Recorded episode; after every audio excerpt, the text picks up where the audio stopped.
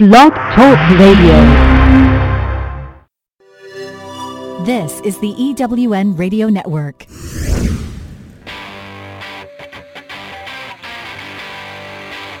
Welcome to On the Record with your host, Astrum Lux Lucis.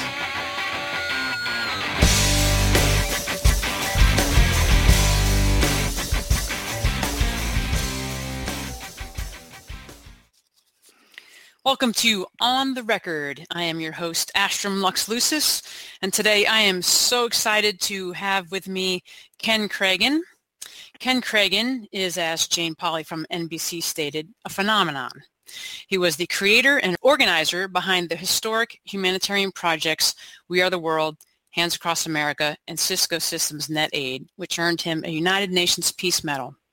He's produced a variety of film and television projects ranging from the groundbreaking Smothers Brothers Comedy Hour, Kenny Rogers' five Gambler movies, and in 2004 he produced The 12 Dogs of Christmas, a live-action full-length feature film based on his daughter Emma's best-selling children's book.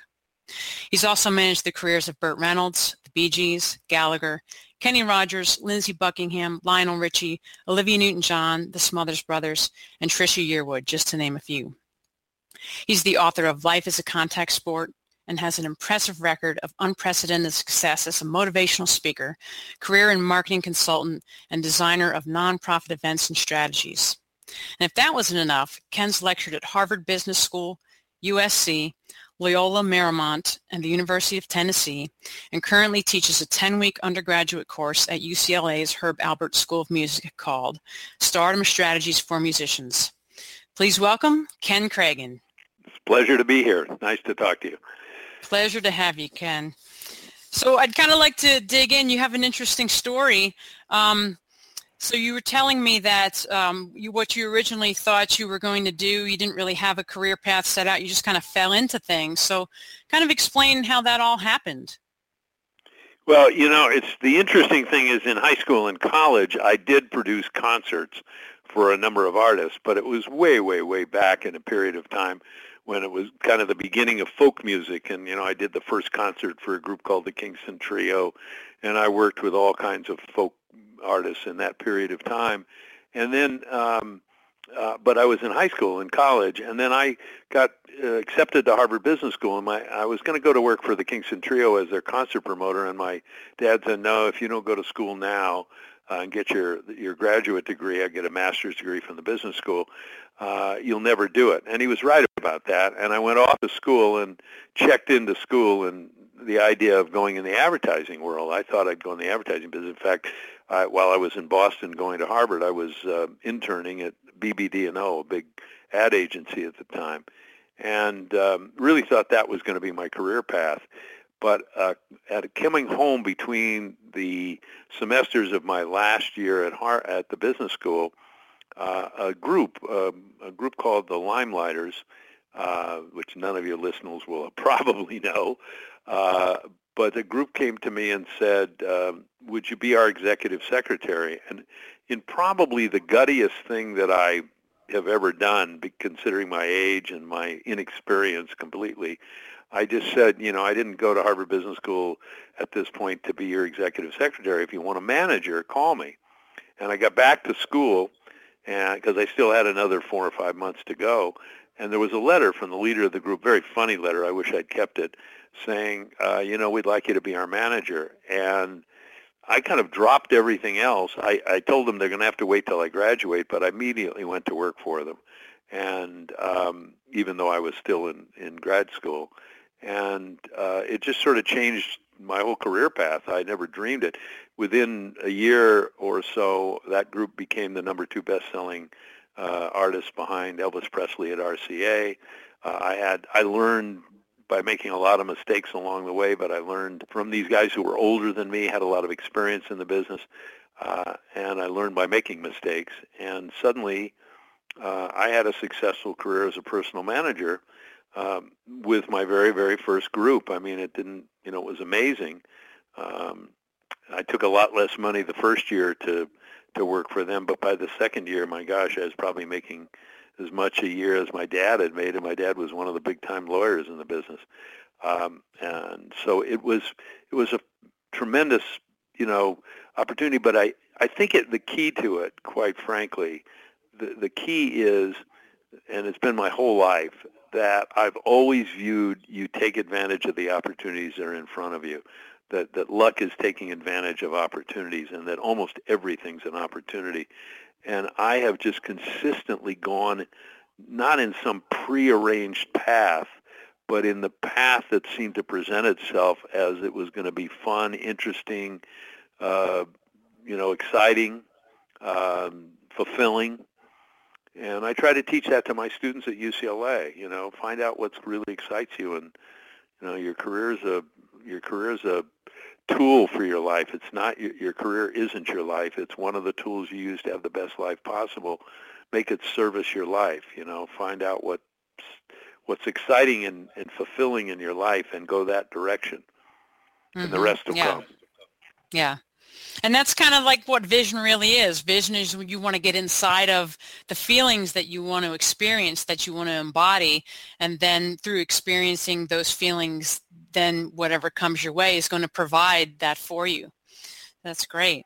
Um, is you know um, getting into the management side like what aspects of managing did you like what was it that you know you thought it was what's fun about it well it's interesting in the beginning the fun thing was i'd never done any of it quite like that before although i had produced concerts in high school and college so and the group toured a lot so i did have a lot of experience at that but uh, but the fun part i think was that every day was completely different than the day before and that I was doing literally everything that the group needed. I mean, I was literally booking the travel, which was kind of fun because the group in those days toured with a full-size bass fiddle, and it had to it wow. had to be put in a seat. There was no case for it, so we had to uh, we had to book a seat for it. So you would you would say call up and make reservations, and it'd be for uh, um, Gottlieb initial initial L, um, Yarbrough, uh, this guy named Glenn Yarbrough became very famous, initial G, and so on, and then you'd say fiddle and initial B, you know, because you were booking the bass fiddle on the trip. But I mean, I got their laundry done. I, I, you know, I booked. I mean, I worked on their dates. I dealt with the agency. I dealt with the record company.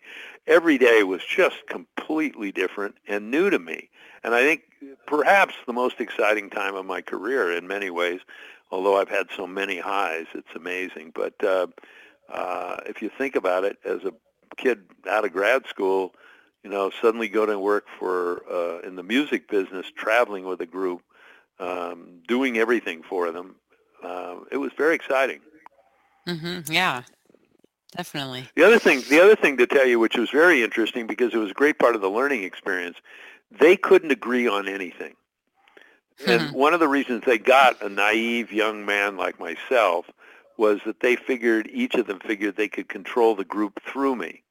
So they mm-hmm. would get me aside and tell me what their deci- what their thoughts were about which booking agent we should go with or which thing. and each one would have a completely different opinion.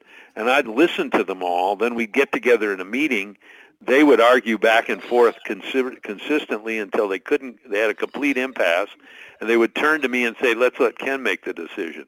Well, by that time, I'd heard everything, and sort of like Solomon, I was like, all right, this is the route we're going to go. And But I'd already had all the inputs, and it was great. Yeah. It was really a tremendous learning experience. Yeah, definitely. That's awesome.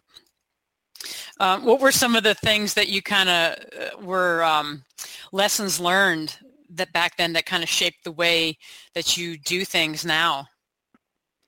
You know, the biggest single lesson that I learned, I probably learned it long before I was managing artists, from probably learned it from my parents or, or life experiences, was was the importance of honesty. And honesty, I, I teach, you know, this course at UCLA. One of the one of the days.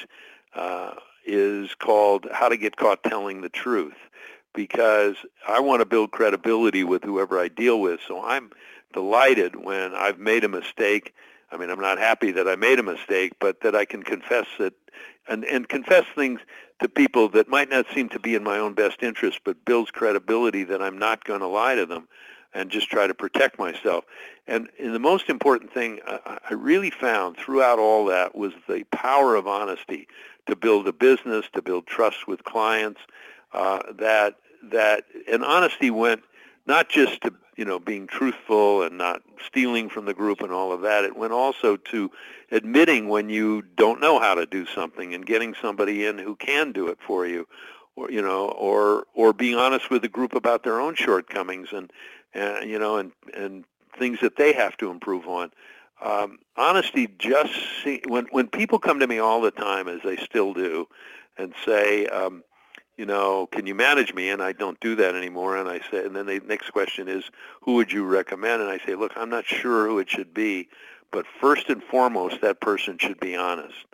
The second thing is they need to believe in you. They need to totally believe in you, so they'll walk through walls for you and up against all the negatives that you run into in business they'll they'll they'll fight their way through them because they believe so much in you. Then you go to experience and reputation and the rest of it. But uh, I always start with the word honesty. Yeah, yes, very important for sure. In, in all aspects of life, definitely. Yes, it, um, it, it, it it's in every area. You have to practice it too. You have to mm-hmm. be used to it. I we came back from Australia. I've been on tour with Olivia Newton-John in Australia, and making a TV ser- uh, special, and and I had a bought a pair of tennis shoes there, among other things, and they were completely worn out. And as I re- wrote out the list of what I was bringing into the country, uh, I put the tennis shoes down, and my wife looked at me like I was absolutely crazy. She said, "You're going to throw those away. You know, you're never going to wear them again." I, I said, "Well, they're in my suitcase, and they are part of what I bring back." And she said, "Why are you doing it?" I said, "Because you can't be halfway honest." I bought those shoes. You know, I mean, it did, you know, then of course, interestingly, we got waved through and never even had to declare anything anyway. But the shoes certainly wouldn't cost me anything. It just was. It's a practice. You have to mm-hmm. keep practicing being honest. You have to make it part of your ma- of your makeup, so you always do it. Yeah. Yeah, it's very easy for the ego to, you know, oh, it's just a little white lie. It won't really matter. You know, it's it's for their benefit, but yeah, it's never for anybody's benefit to even tell little white lies, I've found. No, it's actually to your own benefit to tell the truth because mm-hmm. I'll give you a really good example. I use it in my classes. It's a true story and it's very quick. Uh, Kenny Rogers called me one time years ago when we were making those gambler movies, and he said, "Call Bud Grant, the the uh, president of uh, CBS, the head of CBS, and find out some things when when they're airing the show and certain things about promotion and stuff." And I said, "Sure, I'll do it." And I forgot. He hung up. Next morning, he called me back. He said, "So did you talk to Bud? What did he say?" Now, I'm faced at that moment in time with the hmm. easiest white lie imaginable. And mm-hmm. that is, oh, I, call, I called Bud Grant. I left word. He hasn't called me back yet. Mm-hmm. But I'm delighted instead to say, you know what, Kenny? I totally forgot. I didn't write it down. It's important with all the stuff I have on my plate that I write stuff down. Next time you ask me to do something, just say, Ken, did you write it down? And I said, I forgot. I'll make the call as soon as we hang up, and I'll get back to you. You know, what I've done there is I've built trust with him that mm-hmm. I wouldn't do what was the easiest lie in the world. I could have gotten around it so easily, never would have known. Yeah. But I'm delighted to get caught telling the truth.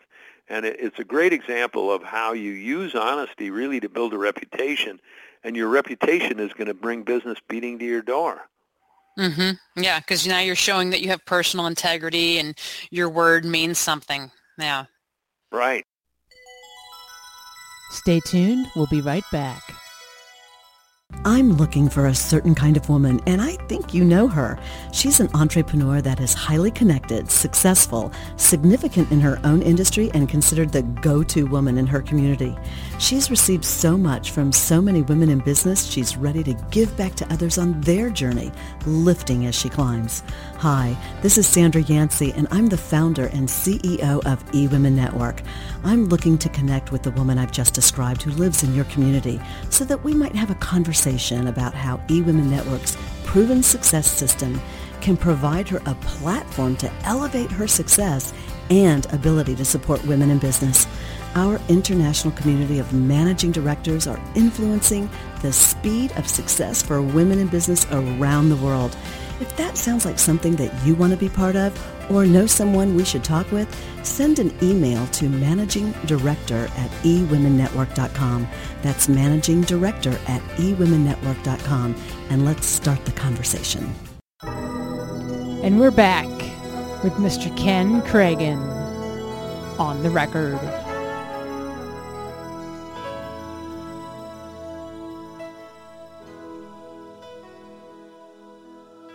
Just you're just such an amazing person and looking over all of your your information I'm just like I don't even know where to begin you know it's so much and so much I want to get inside of to see um, you know as you were managing artists um, when did you decide that you know this is it's kind of it's not fun anymore? Because obviously something had to happen for you to not want to do it anymore. Um, kind of what happened in that and where did that take you next well, the the management of artists was pretty exciting the whole time, as long as I had some kind of really strong star, uh, at least one major star that would bring me the ability to leverage other artists that I was managing to get calls returned and so on. I, I didn't quit managing till about 2008, so I managed for my gosh, uh, 40 years or something like that, maybe even close to 50. Uh, and hmm. I uh, and I stopped really only when Kenny Rogers and I parted after 33 years together, and I no longer had a superstar. And I was managing some very, very talented young acts, and I did that for about four or five years. And I discovered that I could just couldn't get as far without that one thing that a show or a concert promoter or somebody would need from me that would open the door. People would return my call, but they weren't they weren't pushing to try and help me out per se with a mm-hmm. lesser act as such, no matter how talented they were. And there was a lot of work and a lot of time involved. And I finally just uh, in, in about 2008, I quit managing, and I kind of turned my career around, where I'm primarily a, a nonprofit consultant now, and I'm working with some very, very exciting consulting stuff. But frankly, management, the great thing about management, and uh, Tommy Smothers of the Smothers Brothers taught me this, that if you are the one who controls the artist or the access to the artist as a manager, if you're the one that people have to call to get the artist to do anything, um, you have tremendous leverage. And you can pretty much dictate your own position in the industry so that if, uh, for example, your artist ends up with a television series like the Smothers Brothers did in the late 1960s, you, you know, all of a sudden you're essentially, uh, although we weren't listed that way in those days, you're the executive producer of that show, uh, and you uh, and you can spend a lot of time doing a lot of fun stuff that isn't purely management, even though it helps your client. Um, you know, as as the years went on, I ended up producing movies and television shows, and then of course all these huge, huge humanitarian events. But it was always based the fact that I controlled a considerable uh, number of talented superstar artists, and that opened tremendous doors for me. I mean, you know, uh, Harry Belafonte called me about We Are the World because I was managing Lionel Richie and other superstars who I could immediately call on to make as the core elements in that historic recording.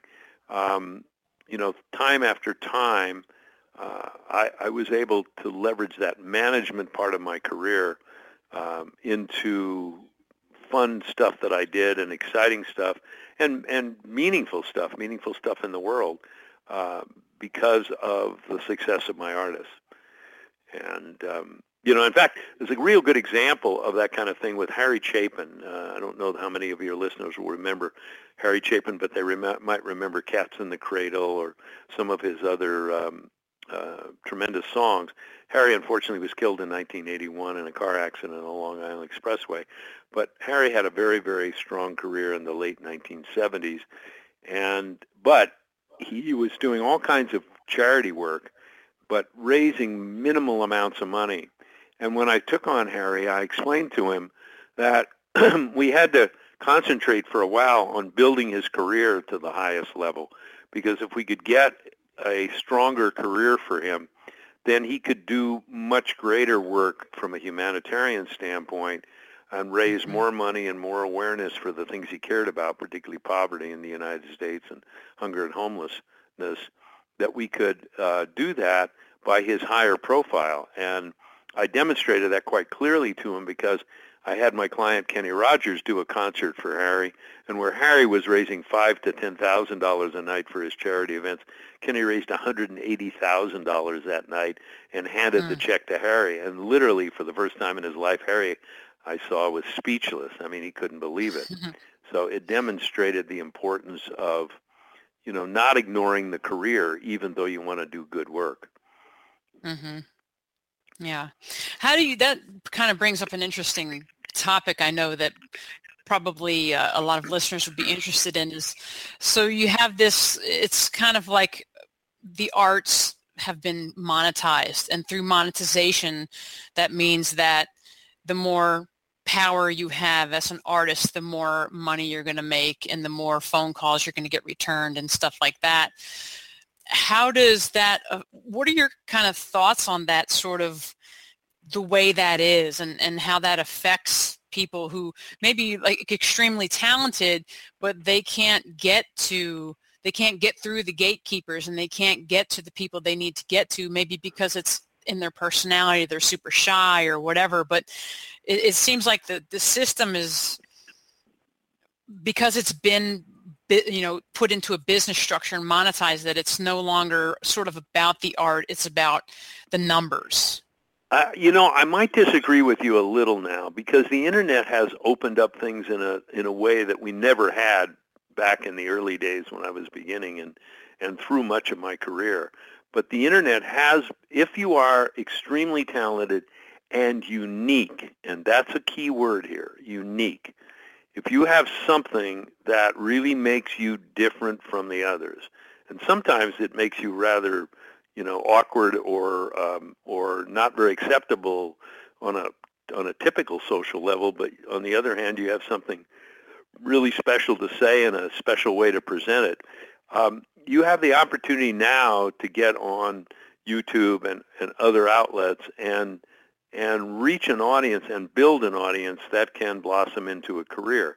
That doesn't mean that everybody who's talented is going to have that kind of career because there are a lot of talented people. There it's not it's just that there's only a a small number that truly stand out, that have that extra dimension. I always felt what serviced me best as a manager all my life was somehow, and I don't know where I ever developed this, but some kind of innate ability to recognize a star power, to recognize that extra dimension that truly a, a star uh, or someone who potentially could become a major star had. And I could usually feel it. I could, when they walked in the room, I could tell. There, there was just something about particularly artists uh, and sometimes it was just watching them in performance and seeing what was particularly unique there. And and throughout my management career, what I was always do, doing was to, trying to discover those elements in an artist that were unique and that we could use to reach out to audiences. But I, I think today the opportunities for truly unique people are greater than they probably ever have been uh, in terms of developing a following and an opportunity. There, you know, it also means there's a ton of stuff out there hitting us from every direction, and we can talk about you know what you have to do to to sort of stand out in that sea of noise that's out there. But mm-hmm, but yeah. I do think, quite frankly, um, the the world has opened up in a different way, you know, and um, I, I think the thing you have to stop doing is worrying about what you can't accomplish or what and and blaming any anybody else and look for what is unique about yourself. Mm-hmm. What do you um, can you put like qualities and, and definable qualities and attributes to what you I mean you said it was a feeling but are you able to define that more that star power thing that you you feel you know, that's interesting. That's a little hard to do. I tried to teach it to some of my employees when I had a large mm-hmm. management company, and I was rather unsuccessful at it. Um, there, there is an extra dimension to stars Um, and by the way, I, I, I do want to make one other comment for people, and that is you always have to be careful what you wish for because you might get it. Because Mm-hmm. being a star isn't necessarily the wonderful thing that it appears to be. You just have to look at Kurt Cobain or Janis Joplin or uh, Hendrix or um, any number of other ones we can mention in recent times who have been very unhappy being, uh, you know, public personalities because the demands are quite great. And and, and for example, I had a student at UCLA who, uh, named India Carney who just went to number five on The Voice, uh, and you know she suddenly got a stalker and uh, and Mm. you know and a, a serious one, you know, and you you just those kinds of things come with the territory, unfortunately, and can really make your life pretty uh, miserable if uh, you know. So stardom, stardom comes with a lot, you know, your privacy going away and a lot of other things that that are difficult. It also comes with a lot of perks and sometimes a lot of money and and certainly recognition and a feeling of meaning and so on and and the opportunity to do very good works but it's a two-edged sword, and you have to be very careful about that. Um, but um, you know, saying that, uh, what is that quality? It differs. It what it is is something that immediately grabs you. You know, I was watching on The Voice from the early stages because my former student was uh, was appearing on it, and I knew right away that the young kid who won it was probably going to win it. And the reason was he was a fresh-faced 16-year-old, looked different, wore a hat the whole time, long hair, uh, cute is just some a quality about him that was special. You know, not necessarily the best singer on the show by any means, unique in the way he sang, but he had that appeal, and I knew teenage girls were going to go crazy for him. And I said maybe 10 weeks out, that kid's probably got the best chance to win this. And sure enough, he did. And that, I don't know how to describe it because it's different. There, there, there's nothing, you know, the nice thing would be if you could plug in and say, oh, it's this, this, and this. It isn't. It differs every time. But it is Mhm. a combination of qualities or things that make somebody unique and stand out and appeal to that audience that's going to support that artist. And, um, and you know, sometimes, and the other thing is, in general, now in this kid's case, he's 16 and it was his first big exposure, and he bro- and he's broken big now, got a lot of huge records and stuff. Uh, most cases, most artists are around for a while before they hit. I mean, it's younger and younger nowadays, but it, you know, people think, oh, they were overnight sensations. Well, those overnight sensations very often have been working at their craft for quite a while, and um, that's more the norm than the sudden.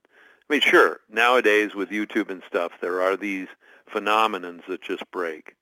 You know, like the like the kid who was the uh, bag the the checker at the at a grocery store who suddenly became a an, an idol for all these kids. You know, I mean, it's, there are crazy stuff that happens nowadays with the internet, but in general, it's a lot of work.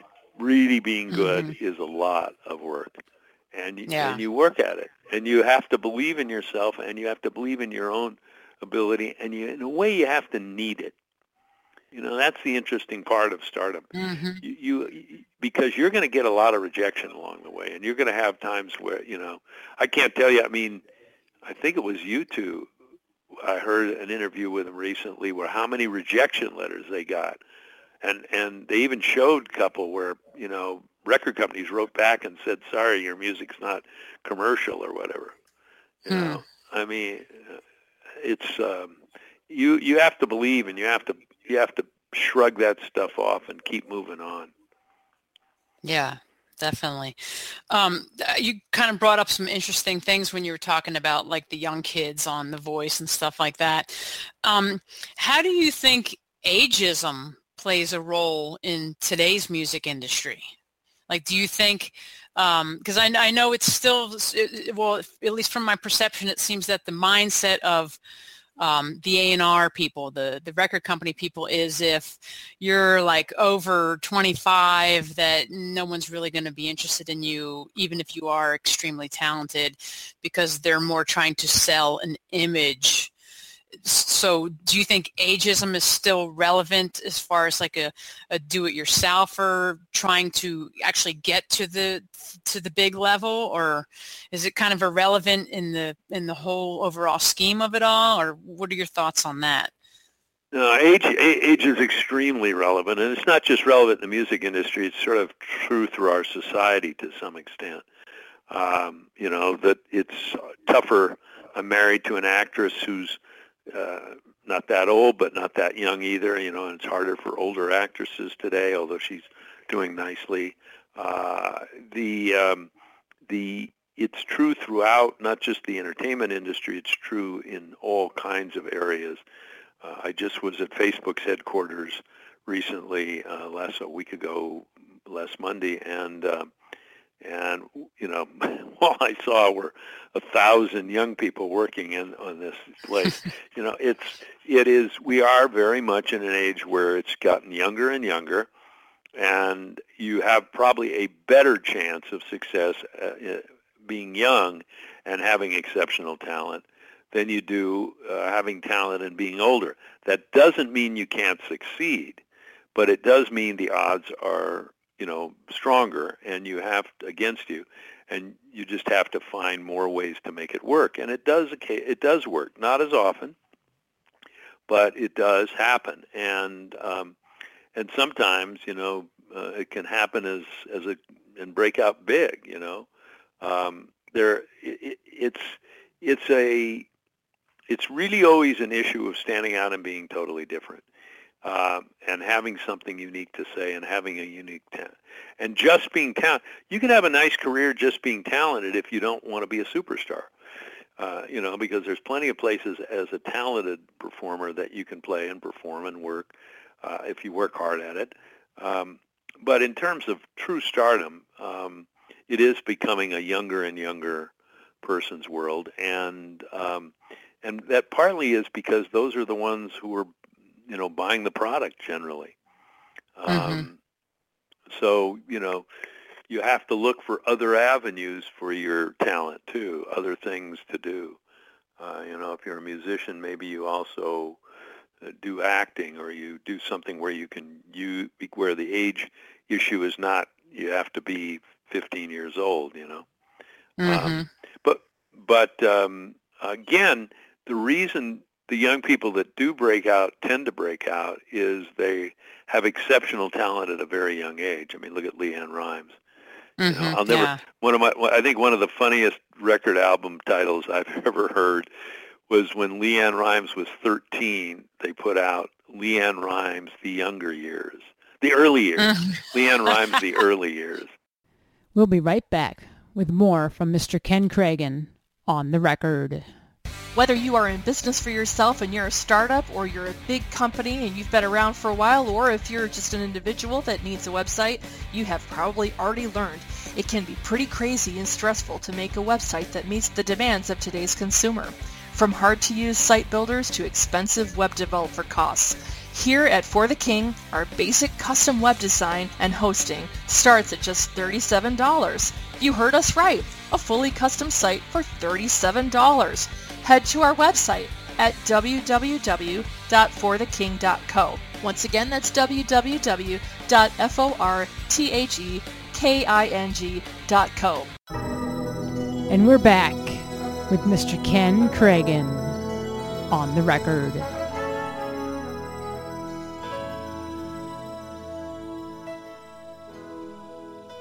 So, um, let's go back to kind of your mindset a little bit. So when obstacles and challenges arise for you, um, how do you kind of get your mind focused back to, you know, staying positive and motivated instead of getting discouraged?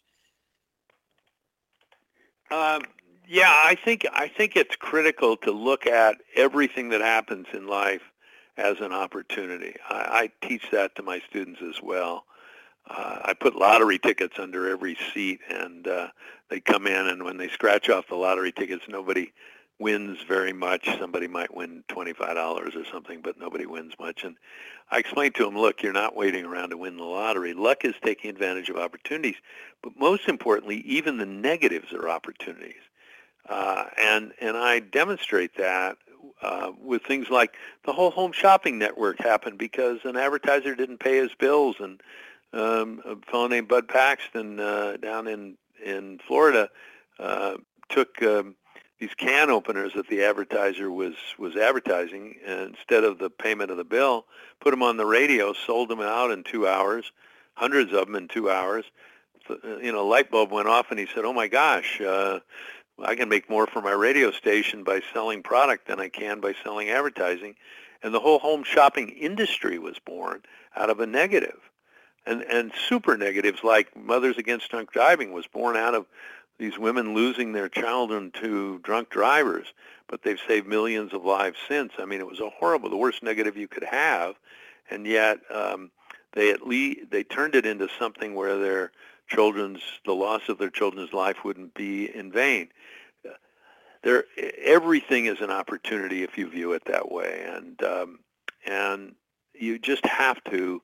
If you take that approach, you have a very good chance of it working out that way. That way too because you're not just frozen in in negativity or grief. You're in a positive sense. How can I make this into something that does some good? You know, or or how can we, you know, not blatantly capitalize, not exploit, but how can we how can we take this negative and turn it into something positive? And uh, that's my view always of everything that happens. So um, I think it's just a good lesson for anybody. Yeah, and it, it kind of seems to be a theme behind um, successful people as well, or people who just have, you know, come from a more uh, positive approach to life. Um, so it's, it's it's it's like a mindset of you know, it's all good. You know, it's all good, and I'm going to use this to my advantage, even if it maybe doesn't feel good in the moment. There's something here for me to either I need to change the direction or go a different way. Um, but it's always a lesson, seems. Yeah, absolutely, absolutely. You know, probably the biggest lesson I teach, maybe we'd like to talk, you'd like to talk about it, is something I call the magic of 3s mm-hmm. uh, yeah. It, it's it's probably been one of the keys to my success uh, throughout my career. Although I didn't really discover it until I started teaching at UCLA in 1988 and had to kind of look back on my career and figure out when I when I'd been successful and when I hadn't. And and it's kind of an amazing thing that I discovered. Uh, you know, there is a there's a true magic to the number three. Um, I mean, there's the Holy Trinity. There's three wise men. There's three strikes and you're out. And in baseball, there's three beats to a joke. Uh, there's all kinds of demonstrations of the importance of three. In fact, uh, about a year ago, I'm, I'm a big astronomy buff, and in fact, I'm working for NASA and the Jet Propulsion Laboratory right now on a big project. And uh, about a year ago, a group of astronomers discovered that there's an actual law of three in the universe. And um, but the way I found the magic of threes is much simpler and much more a marketing tool. Uh, I discovered that it took three things to get anybody's attention, and they had to happen in a concentrated period of time. That we were all so completely barraged by you know things out there all trying to grab our attention that you couldn't sell anything to anybody unless you got their attention. And to do that you had to have something that was unique or special it had to have real substance to it and it had to be unexpected and well that's three things you but you had to do three things in a concentrated period of time if you wanted anybody to take any kind of action and um, and it, it, it demonstrated to me uh, sometimes when you fail to do something, you learn the most out of it. In this uh, particular case, when I was looking back, you know, I saw where I had brought things together and concentrated them in a tight period of time, and it had worked. But I also saw where I hadn't, and the opposite happened. And the greatest example of it, which I think teaches the lesson better than anything, was Lionel Richie at the 84 Olympics, the 1984 Olympics. He he closed the Olympics with the song "All Night Long," and he did it with a in the Coliseum here in Los Angeles with a thousand dancers.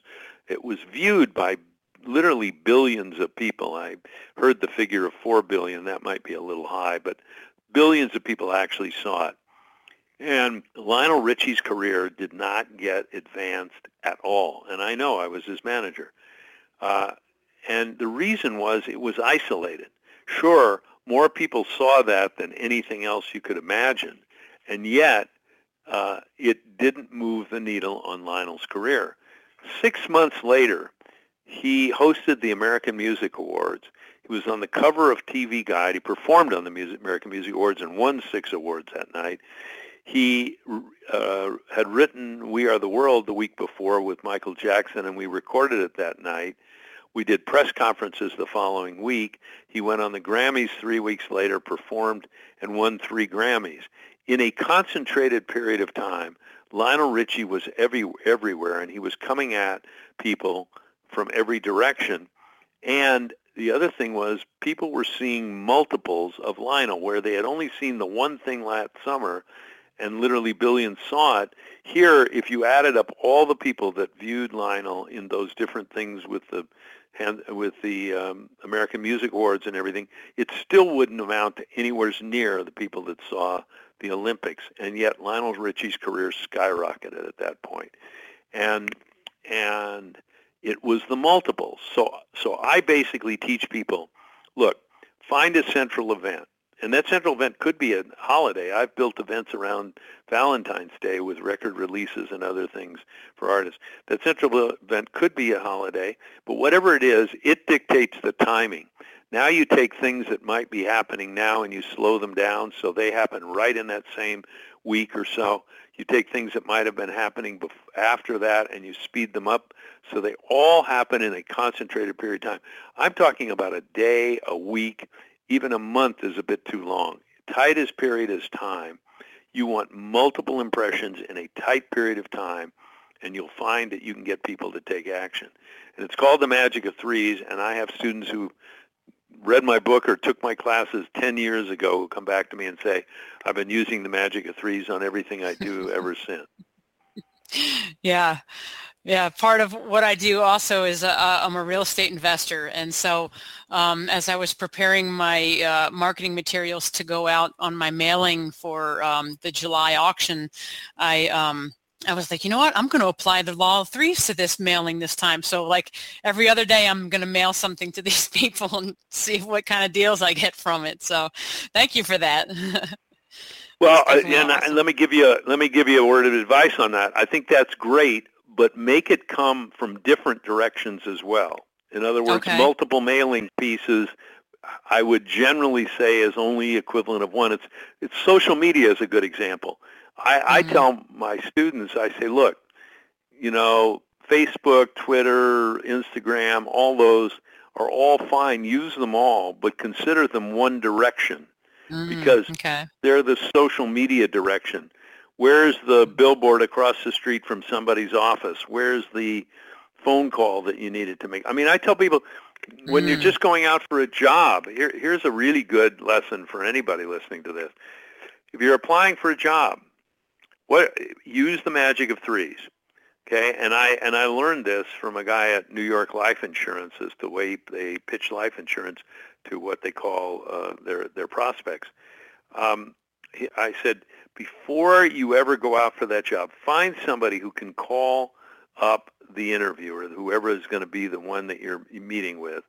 Find somebody who can make a call to them and say, listen, you know, you're going to be, you know, Mary Jones is coming in to interview with you, and I just wanted to be sure you know she has exceptional qualities or whatever. You they find things that will resound with that person and they tell that person about them. They make a call in there and and it predates your going in. I mean it's a day or two before. Then when mm-hmm. you go there you take something you you do your homework on who's going to be interviewing you and you take something that you can think in my case because my daughter wrote a best-selling book for children uh, when she was seven by the way uh, and we made two movies out of it. I can take the book or the movies or whatever, and I do this quite often. Uh, if I know they have small children, you take something you can leave that they'll remember you by. That's that there's a reason for your bringing. It's not just kissing up. It's something mm-hmm. interesting. Mm-hmm. You take something in as well as your resume and your photo or whatever else you're having to take in. But you take something in, then during the interview, you listen carefully and you listen to what you ask questions. You want to know exactly what they're looking for. Since they're the gatekeepers, what are the keys that are going to open that gate? What, what are they looking for? The minute you leave, as soon as you go home, you write, I, I prefer a personal note, a handwritten note, because it's different mm-hmm. and unique nowadays. But you can also mm-hmm. do an email. But you write them back. You thank them for their time, and you mention how you know you were looking for somebody with high-level computer skills, and I specifically have that. And here's my experience. You you direct your your thank you note in it. You reinforce how you fit what they're looking for. So now you've done three things. There's a pre-call, there's stuff when you go, and there's the post-call when you when uh, I mean the the post follow-up when you leave, and it all happens basically in the same couple of days. Hmm. And you you may not get that job, but you will have a better chance of getting that job than than many of the other people that go in there. Most of them, probably. Yeah. Yeah, and even if you don't get the job, you the the person might you know remember remember who you are, and if an opportunity comes their way, they're like, oh, you know, this person I interviewed them, and they'd be perfect for this, and you know, get a referral out of it. Exactly, exactly, yeah. totally. We'll be right back with more from Mr. Ken Kragen on the record. Do you like to travel? Would you like to travel more frequently? How about even having your own personal travel agent? including having 24-7 access to a very user-friendly website to book your travel as well. Look no further than Discount Travel Vacation. Robert Hernandez Jr. is a certified travel consultant and can help you with any of your travel needs. Anything from travel transportation by air, train, or car through well-known companies you have probably used at some time in your life. Also pages and pages of hotels to choose from that you would normally stay at. The differences in booking your travel with Discount Travel Vacation is the one-on-one care you get from having your own personal travel agent, to the very engaging website to book your travel through, to the many discounts you will have access to. There are also lots of other travel options to choose from, such as vacation packages and cruises. Do not delay. Check out his site today, discounttravel.vacation.com. And we're back with Mr. Ken Kragen on the record.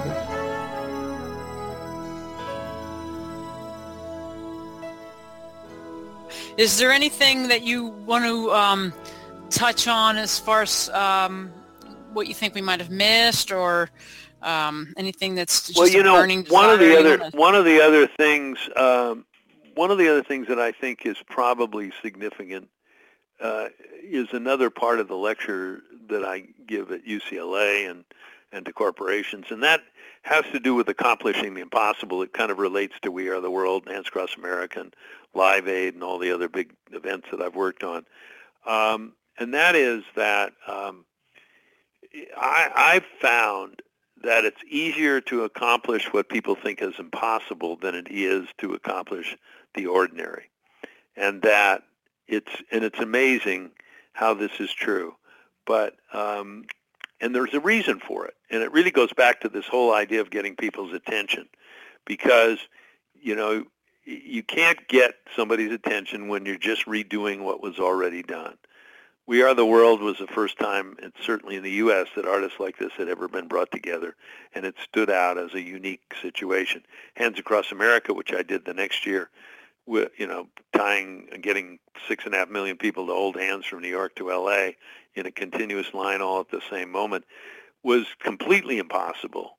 And yet it got everybody's attention. It got the media's attention. It, and it became possible just because it was basically seemingly impossible. So I always tell people, you know, when you start out with a project, how can you make it so exciting? Where's the wow factor? Um, you know, where where is I use a marching band all the time in my lectures. Where's your version of the marching band? Where's your wow factor? Where's something that's going to get people's attention? And think about making it so unique and so big that people say, "Oh my gosh, how's he ever going to accomplish that?" And uh, but they pay attention. And the moment that's the first step because you can't sell anybody anything unless you get their attention. So mm-hmm. I think that's probably the the biggest single thing I would add, um, you know, now that that I've found invaluable, um, and I do it constantly. I mean, it's I'm I'm a consultant for a number of nonprofits and for uh, right now for the Jet Propulsion Laboratory and NASA on a huge project, and I, each time when I walk in there, I'm thinking about how do we make this so incredibly unique and special that people are going to go, oh my gosh, how are they, how are they going to do that? Yeah. What do you do when you get naysayers? How do you how do you handle that? You just have to believe strong enough that you that you fight your way through that and you don't let that affect you if you truly believe it. You know, you just don't. Um, you know, I mean, they're always going to be that. They're always going to mm-hmm. be that. They're always going to be people that, uh, gosh, we had it. Uh, we had it very strongly with one particular news person from the LA Times during the Hands Cross during the We Are the World Hands Cross America days. We had a guy who every article he wrote was something negative, many times what he made up.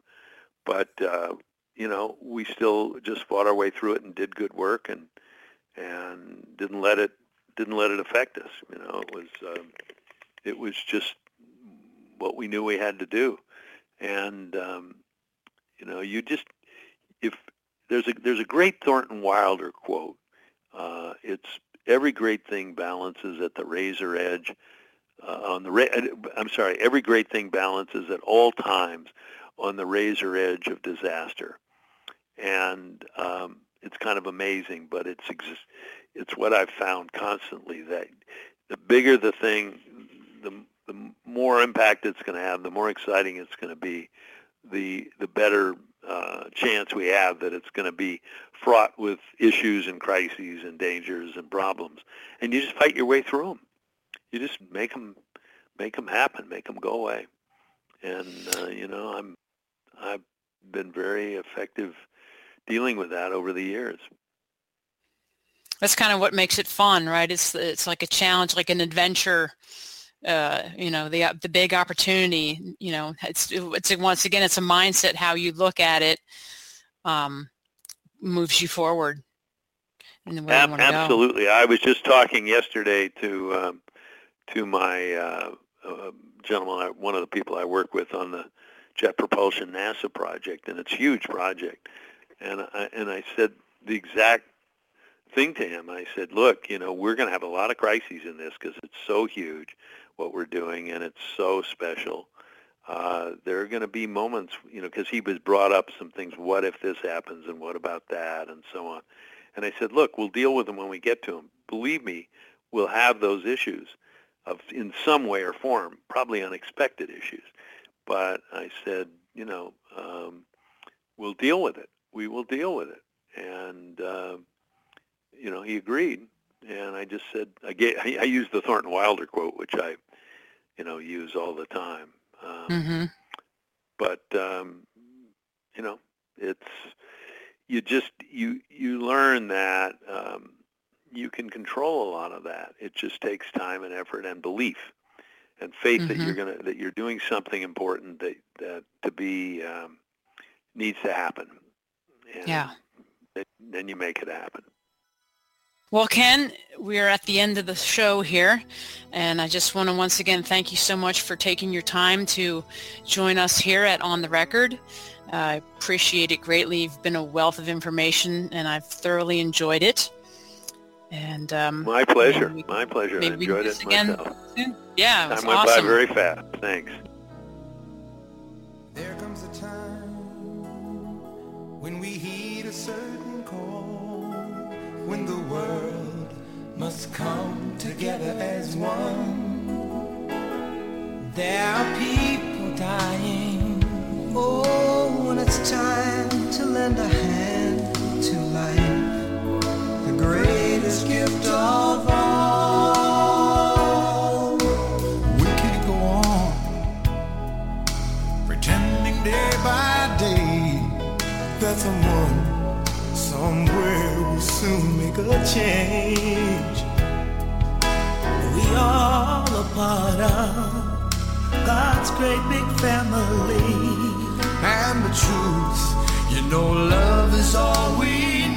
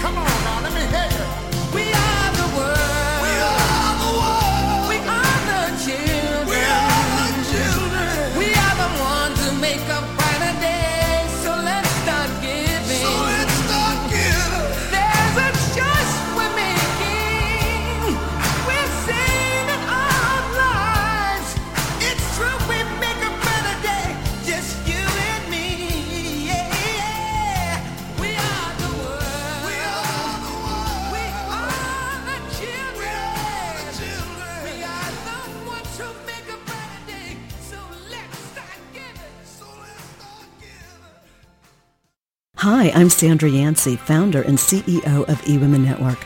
One of my mottos for business owners is you can't do it alone.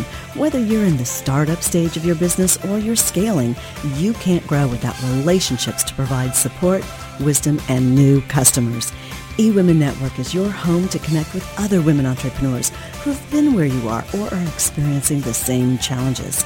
We have chapters across the U.S. and Canada that have monthly events featuring our trademarked process called Accelerated Networking to ensure you get the contacts, resources, and leads you need to grow your business. And once you become a member, you get many benefits, including two one-on-one coaching sessions, unlimited access to our membership database, your own personal profile page, and discounts on products and services with our business partners such as UPS and American Express Open. Join the eWomen Network community and let us help you live your dream. For details, visit eWomenNetwork.com.